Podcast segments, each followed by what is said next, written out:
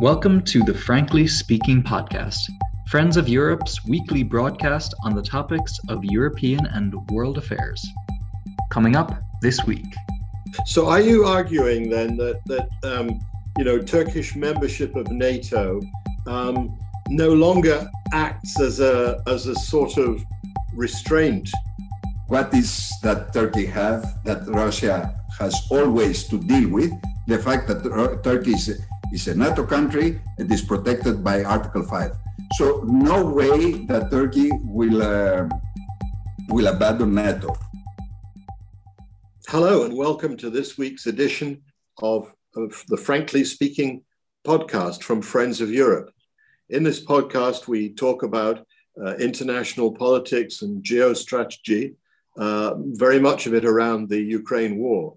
We're delighted to have as our guest today Vice Admiral Alexandros Diakopoulos, um, who has been National Security Advisor to the Prime Minister of Greece and is now Managing Director for Development Cooperation and Humanitarian Affairs at the Greek Foreign Ministry. Uh, he's also the author um, of a very striking essay on Turkish uh, security policy, and in particular the Blue Homeland uh, Maritime Strategy. And we'll be talking about that today. Um, so, Alexandros, welcome. And uh, here to, uh, to discuss with us um, is my fellow senior fellow, uh, Chris Kremidas Courtney, uh, um, who is uh, a senior fellow of Friends of Europe in the Peace, Security and Defense Program. Um, Alexandros, um, what is it that Turkey's done in recent years to build up its naval power and develop this blue homeland maritime strategy um, that concerns you? And why should Europeans be worried about it? Thank you very much, Paul. I have to say it's a, it's a pleasure for me and thank you for inviting me. And it's a very good question, so let's go straight to that. Turkey, on the last 20 years, I could say, they have built and developed a very capable and formidable naval force.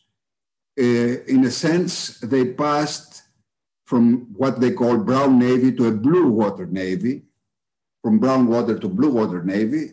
And uh, it was based mainly, not only, but mainly on their indigenous capabilities. By building this uh, naval force, uh, they helped to build this, uh, you know, their armament industry, and the one helped the other. Now, with the capabilities, come the ambitions.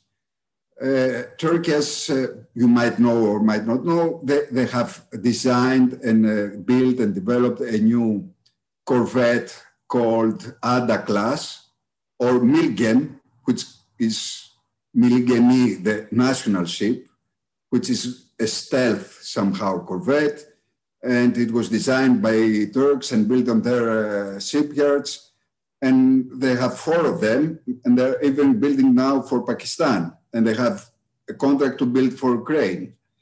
And uh, based on this Milgem ship, they are about to build a new frigate, and uh, I think they have started the building of a new frigate. And in the future, they they they have plans to build a destroyer based on the on the first ship.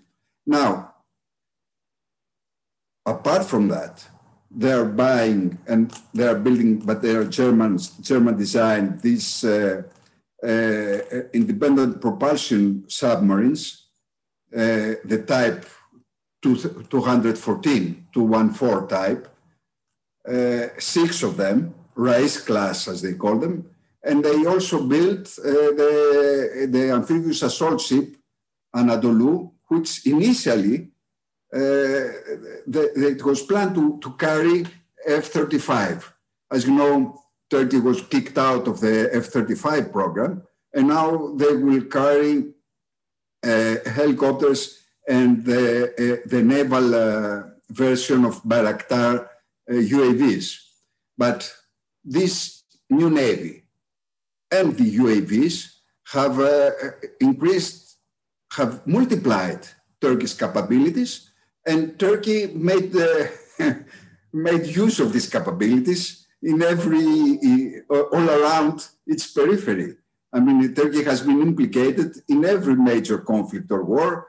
You see them in Syria, in uh, uh, either directly or indirectly, or you know through mercenaries. I mean, in Libya, in Syria, in Nagorno-Karabakh, Azerbaijan, and uh, in Iraq. So the problem with, uh, I think you asked about what they did and why this is a problem. Now, the problem with, uh, and we can discuss about it, with uh, this blue homeland or Mavi Vatan, is that if you see it on the map, uh, if you can see it on the map, it's, a, uh, it's, it's not an operational thing. It is, a, it is a strategic uh, plan for control of the half of the Aegean and Eastern Mediterranean, actually.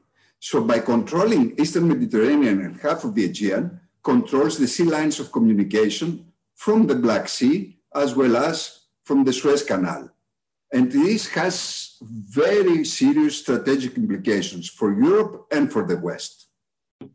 You say it's not an operational doctrine. Um, uh, obviously, one question that, that, that, that, arises is to what extent um, does this reflect Turkish intentions, and to what extent is it mostly political posturing uh, as a way for President Erdogan to satisfy his nationalist electorate uh, at home ahead of next year's uh, elections?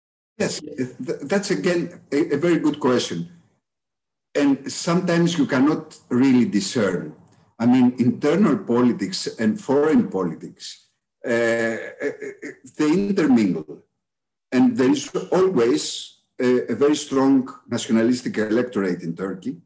And I think out of the different ideologies that exist in Turkey, I mean, you can say that the common ground, what cuts across all these ideologies, are first the nationalism, rampant nationalism, and second, the seek for strategic autonomy.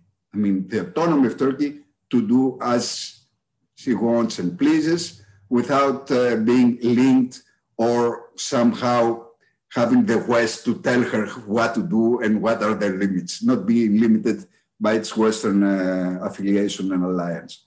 Now, have in mind, if you see the blue homeland again and the control, what gives to Turkey? Turkey has a, a big advantage vis-a-vis the countries in the Black Sea and the West, which is the control of the straits. Now with the blue homeland, it can control, she can control half the Aegean. I mean, blue homeland crosses the Aegean on half, incorporating Greek islands. I mean, they don't mind about that. And then if you see it, it takes the big part or the northern part, but bigger than uh, part of the Eastern Mediterranean. Now, if Turkey manages to impose blue homeland, as I said before, they can control the sea lines of communication. And this sea lines of communication is all the commerce that passes through the Eastern Mediterranean, and because of the Suez Canal, this is a lot. And uh, even the energy resources that come, either they're passing by ship or they come by, by pipelines from the Eastern Mediterranean.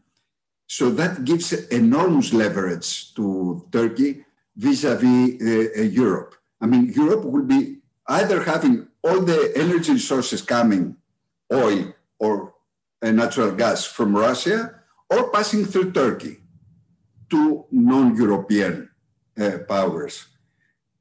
And more than that, in addition to that, by controlling the straits and controlling half of the Aegean, that means that, and having in mind that Turkey has a very, very inter interesting and special relation with uh, Russia and the relation between Putin and Erdogan. Now, they will be controlling the passage of the Russian ships from the Black Sea, passing through the Aegean and going to the Eastern Mediterranean to Syria or even to Suez Canal. Because you have to understand that the Straits in the Aegean was like a safe with two keys. One key were the Straits and the second key were the various islands around the Aegean, which were controlled by Greece. But having blue homeland, you have both keys to Turkey. And that gives again enormous leverage to Turkey vis-a-vis Russia and vis-a-vis the West. Having in mind this whole strategy of strategic autonomy, that means that Turkey then can play the one against the other or go to, to the highest bidder. I mean, I have the control. Now do what I want, or I will go to the other side. Well, let's let's examine. Let's take this a bit further. You say Turkey is seeking strategic autonomy. Uh, you describe it in, in your writing as a seeking to be a, a trans-regional power, and in, it, it, implicitly that is autonomy from the West. Um, oh yes. But how far do you think it's actually prepared to go? Um, do you think it, it's prepared to expel the United States from the strategic Incirlik base, or to to, to leave NATO completely or to leave NATO's military command as France did under de Gaulle? Yes. I, I will start from the last.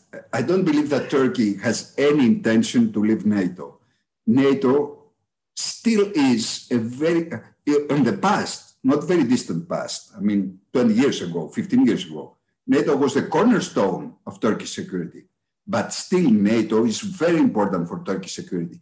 Turkey can play ball with Russia and have this competitive cooperation, as they call it, or whatever, and can play ball with China, but having her back covered by Article 5 from NATO. Turkey can sit on the fence and play uh, with one power or the other because they know that Article 5 protect them. They have very good relations with Russia now, but of course, there's not a lot of trust between them what is that Turkey have that Russia has always to deal with? The fact that Turkey is, is a NATO country and is protected by Article 5. So no way that Turkey will, uh, will abandon NATO. The thing is that in Turkish mentality, and from the beginning, Turkey and Greece entered NATO 1952, and they entered in tandem as a single geopolitical space in the eyes of the alliance, the southeastern flank of NATO, if you like. Now, this is a single geopolitical space. Now, with Turkey's mentality of zero-sum game, they see international relations in a zero-sum mentality. Whatever the other side gains is a loss for them, and vice versa. For example, the relations with the United States, they don't see them independently. They see that Greece now has a very strong and has deepened its relation with the United States, and they consider this as a loss for them. I don't believe that they are going to expel United States from Incirlik. Not now, at least, I mean, the foreseeable future. But they are very much annoyed by the presence of the United States in uh, Alexandroupolis port, for example, in the northeastern part of Greece, because they believe that the importance of Alexandroupolis subtracts importance from the Straits. And the presence of the United States in Greece means that Turkey is less uh, important to them. Now, having in mind their transactional mentality and their seeking of strategic autonomy, of course, they believe that as long as Greece, uh, uh, Greece is important, increases for the United States, that means in the uh, mentality that our importance decreases. And this is why they have a very aggressive and I could say belligerent rhetoric the last years uh, towards Greece. And they say very openly that it's not Greece. Greece is, is an organ of the United States. I mean, it's the West that wants to hurt us, and they put Greece as their uh, uh, plaything that uh, to do this.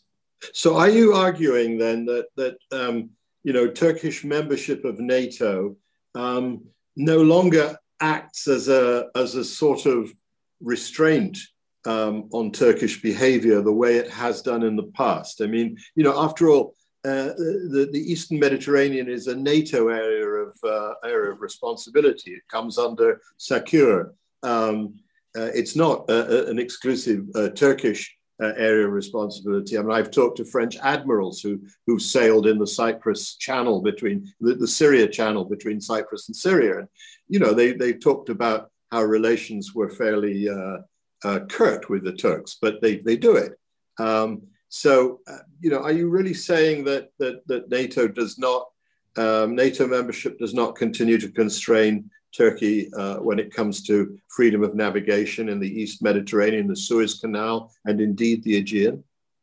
Oh, it's a huge question. Now, again, we're coming to the blue homeland. And I will add some things on that. First, blue homeland, it's not alone. It has been completed by the Turkish agreement with the Libyan government of uh, Tripoli, Sarraj at the time. This called Turkish Libyan Memorandum, which is a monstrosity in terms of, in the, uh, uh, of uh, the law of the seas. But it's okay, they have this agreement now, and they have registered it in the United Nations.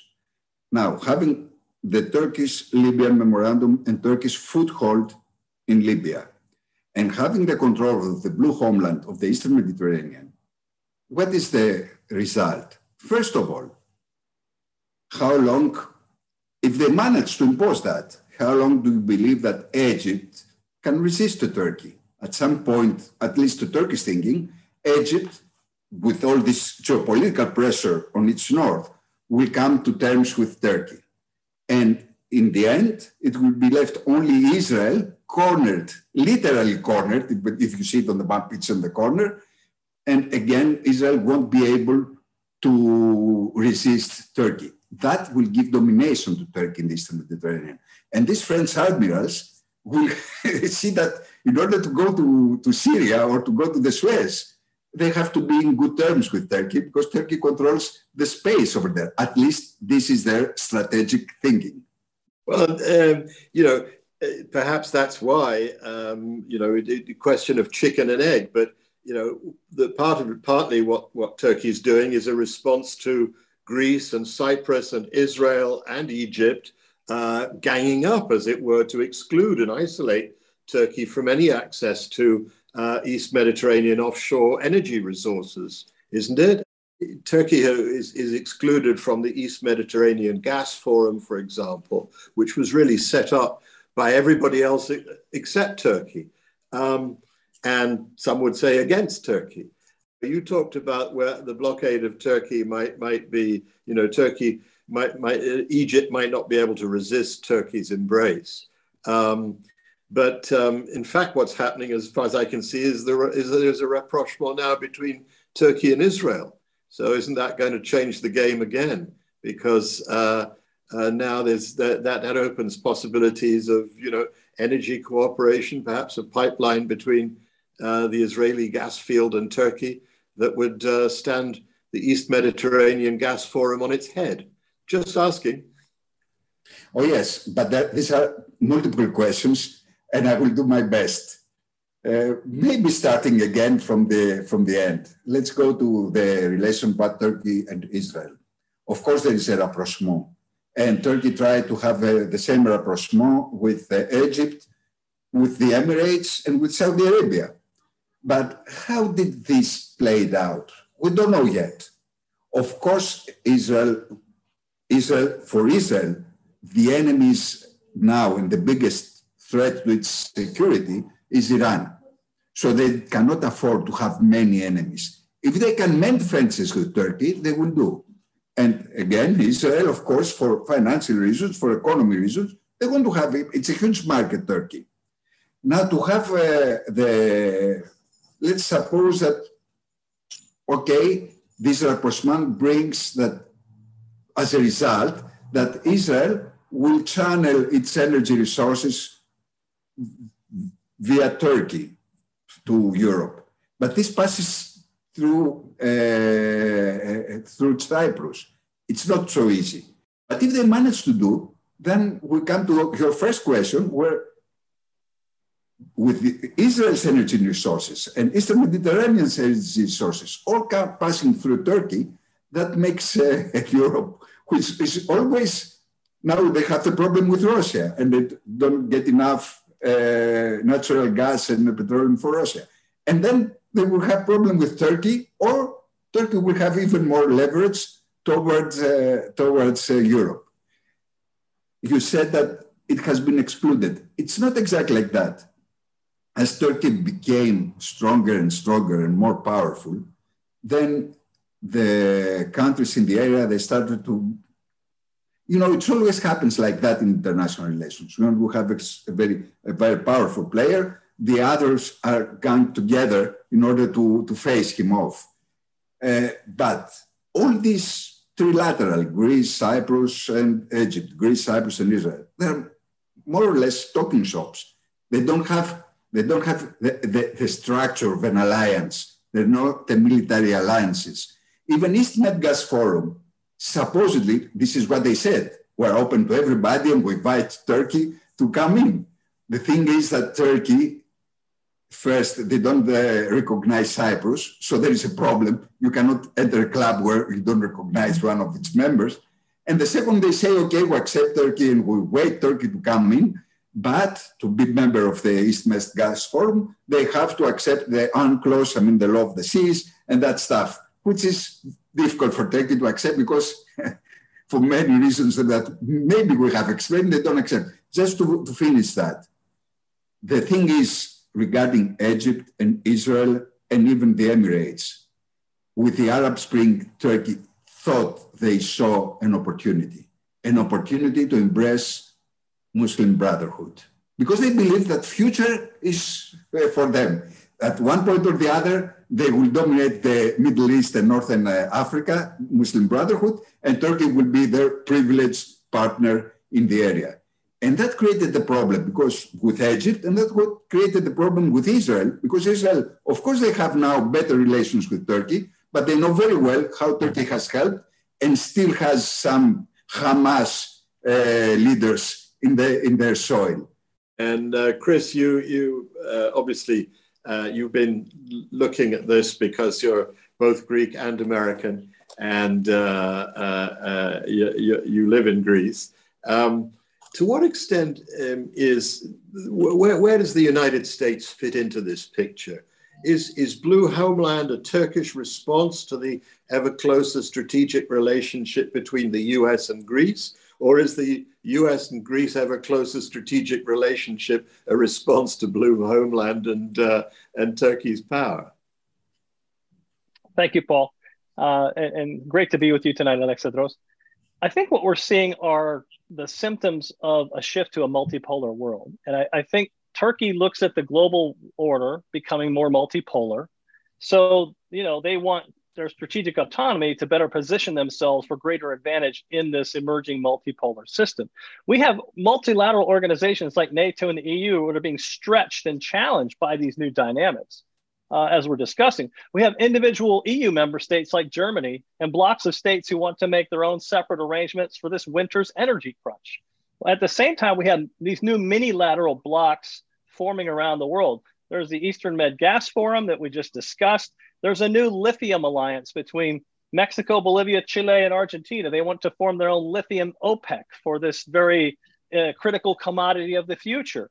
Uh, we have the US and a few Asian democracies considering their own chip alliance. You have Germany and South Korea forming their own metaverse pact. So I think the trend around the world has been toward decoupling from old trade partners, inshoring various industries, and seeking new kinds of partnerships for the future. So I think more countries are feeling the gravitational pull of China as uh, the economic pull from China, while US influence has been waning. You have countries like India and Turkey and Brazil who want to chart their own path. You have, uh, you know, that Paris has been pushing the EU toward to embrace strategic autonomy, uh, which we also discussed. And I think for China, if I back out and look at China, you know, the Russian invasion of Ukraine has really destabilized their Belt and Road initiative and their whole corridor into Europe. So now they're looking at Kazakhstan, Georgia, Azerbaijan, and Turkey, uh, who are proposing a middle corridor to connect Asia and, and Europe via Turkey. So it's not just it's not just gas and resources, but it's the entire uh, economic connection between Asia and Europe could run through Turkey if that goes through. So I think altogether, I think we're entering an era in it's um, you asked about the United States, but I think it's bigger than that. I think we're entering an era in which geopolitical blocs will split and form into new arrangements, and that will reshape what we call the global order. So I think for the next few years, it's going to feel more messy lateral than multilateral as we navigate this new landscape. what part of this uh, messy lateralism uh, is obviously Russia's setbacks and, and the possibility that we'll be dealing with a much weaker Russia after this war. Um, and um, I wonder how you think that that will affect uh, the tug of war between Ankara and Moscow in the East Mediterranean and Africa and so on for influence. Chris, what's your thought? Yeah, a, a lot to cover there. I think Turkey has been in a balancing act between Moscow and the West for years, and the war in Ukraine has made that even trickier. Uh, Turkey, you know, is a NATO member, which they're a beneficiary of the Western order, but they're also critical of it. They host NATO's LANDCOM, but they also bought the Russian S 400 air defense system. They make aggressive overflights of Greek airspace. I've stood on islands and watched them fly over do that. But they also support NATO air policing in Poland. They supply their very effective Bayraktar drones to Ukraine, but they also haven't taken part in the Western sanctions against Russia. So, you know, there's a lot of this teetering on the on the fence, this balancing act. Turkey has, and as we've noticed, has been keen to be a mediator between Russia and Ukraine. And it's obvious that Erdogan wants to be the one to broker any post war peace that follows this conflict. And, you know, it's already been reported in a few places that Mr. Putin would prefer him to be the, the uh, mediator, not the Americans, not Mr. Macron, not anyone else. So that tells us something. But I think, I mean, by all accounts, and especially recently, uh, Russia is likely to emerge from this war weakened and highly isolated. And we're already seeing signs that their influence in the South Caucasus and Central Asia are showing signs of fraying. So Turkey's influence in these regions seems poised to expand. So, you know, Russia's loss in Central Asia and South Caucasus becomes Turkey's gain. Uh, Central fo- Asia, as you know, has been the focus of Turkey's economic and foreign policy for years. They've increased economic links uh, they've taken a strong soft power approach to these Turkic nations. It seems that they want to consolidate a Turkic sphere with a supranational identity. So I think, the, but the space I'm watching right now is Kazakhstan, where there's, you know, Kazakhstan slowly breaking out of Moscow's grip. Um, Turkey has been courting Kazakhstan for years. I know this week, I think it's uh, tomorrow or the next day, uh, Kazakhstan will be hosting the Conference on, Interact, uh, on Interaction and Confidence Building Measures in Asia, the CICA. Um, and Putin and Erdogan will both be there. They may speak, but you, it's also a bit like a, a date where they're both coming to court Kazakhstan in a way during this next week. Um, I could talk about Syria and Africa, but I don't want to. I don't want to take up all the space. I need to leave some for the the, uh, the admiral here. So uh, I'll, I'll leave it at that for now. Thank you. Well, it's very interesting. What you're both describing uh, is a uh, is what a, a, former British prime minister would have called cakeism. You know that Turkey is a country that wants to have its cake and eat it. Um, and, you know that, uh, as you say, that uh, if Russia's loss is Turkey's gain, then be careful what you wish for. Um, but uh, all I would say is that from where I sit, it still seems to me that the biggest piece of, of cake um, for Turkey is the relationship with the West, economically tremendously dependent on Western capital and uh, uh, Western markets uh, and uh, Western uh, suppliers and uh, Western technology. Um, and even if its hopes of joining the European Union have clearly faded very much, um, it's still economically tremendously integrated into Europe. Um, so I just wonder whether that doesn't uh, uh, ultimately put some sort of strategic handcuffs on Turkey, whatever naval capabilities and uh, national nationalist ambitions uh, it may it may have. Uh, Admiral, I'm going to give you the final word uh, since that was my final word. Okay, uh, just very, very few comments about that and what you said. Of course, they have strategic uh, handcuffs, and you're right about their dependency to the West. But the problem with Turkey is they don't see their relation with the West as a good thing per se. They see their relations with the West as a, a, a, a limiting factor which they have to overcome. The reason they approached so much uh, Russia was to help them to gain strategic autonomy from the West. And by doing that, they became more dependent on Russia. The single thing that brought United States and Greece closer together, I believe, is their fateful decision, which strategically was a wrong decision, but no, people take wrong decisions all the time, uh, to buy the S 400 and defy the United States, although they have been warned about it. Now, uh, what about Chris said? Chris said that uh, uh the, Russia is losing influence in Central Asia, and that's Turkey's game. It is up to an extent. Mostly, I'm afraid, but this is another sort of question we can have it someday. It's China's game because China has the resources and the power to be the new master in the area. And I think the countries of the area uh, are looking, are started looking in a country now in China. Now, how Turkey wants to manage, and I'm finishing with that, its relation with the West, doesn't want to cut off from the West. It wants to become powerful enough to impose its terms on the West to continue this relation, but its own terms. Thank you. Well, thank you very much, Alexandros Diakopoulos. Thanks for a great conversation this week. Uh, if you want to read more of his analysis, uh, there's a, a, written version of it on the Friends of Europe website, on the Frankly Speaking. Uh, uh, uh That's it for this website. Frankly Speaking podcast. And, uh, there's Consider a longer subscribing to our newsletter of, it or following us on Twitter, Instagram, LinkedIn, or Facebook. And don't forget to tune in again this time next week.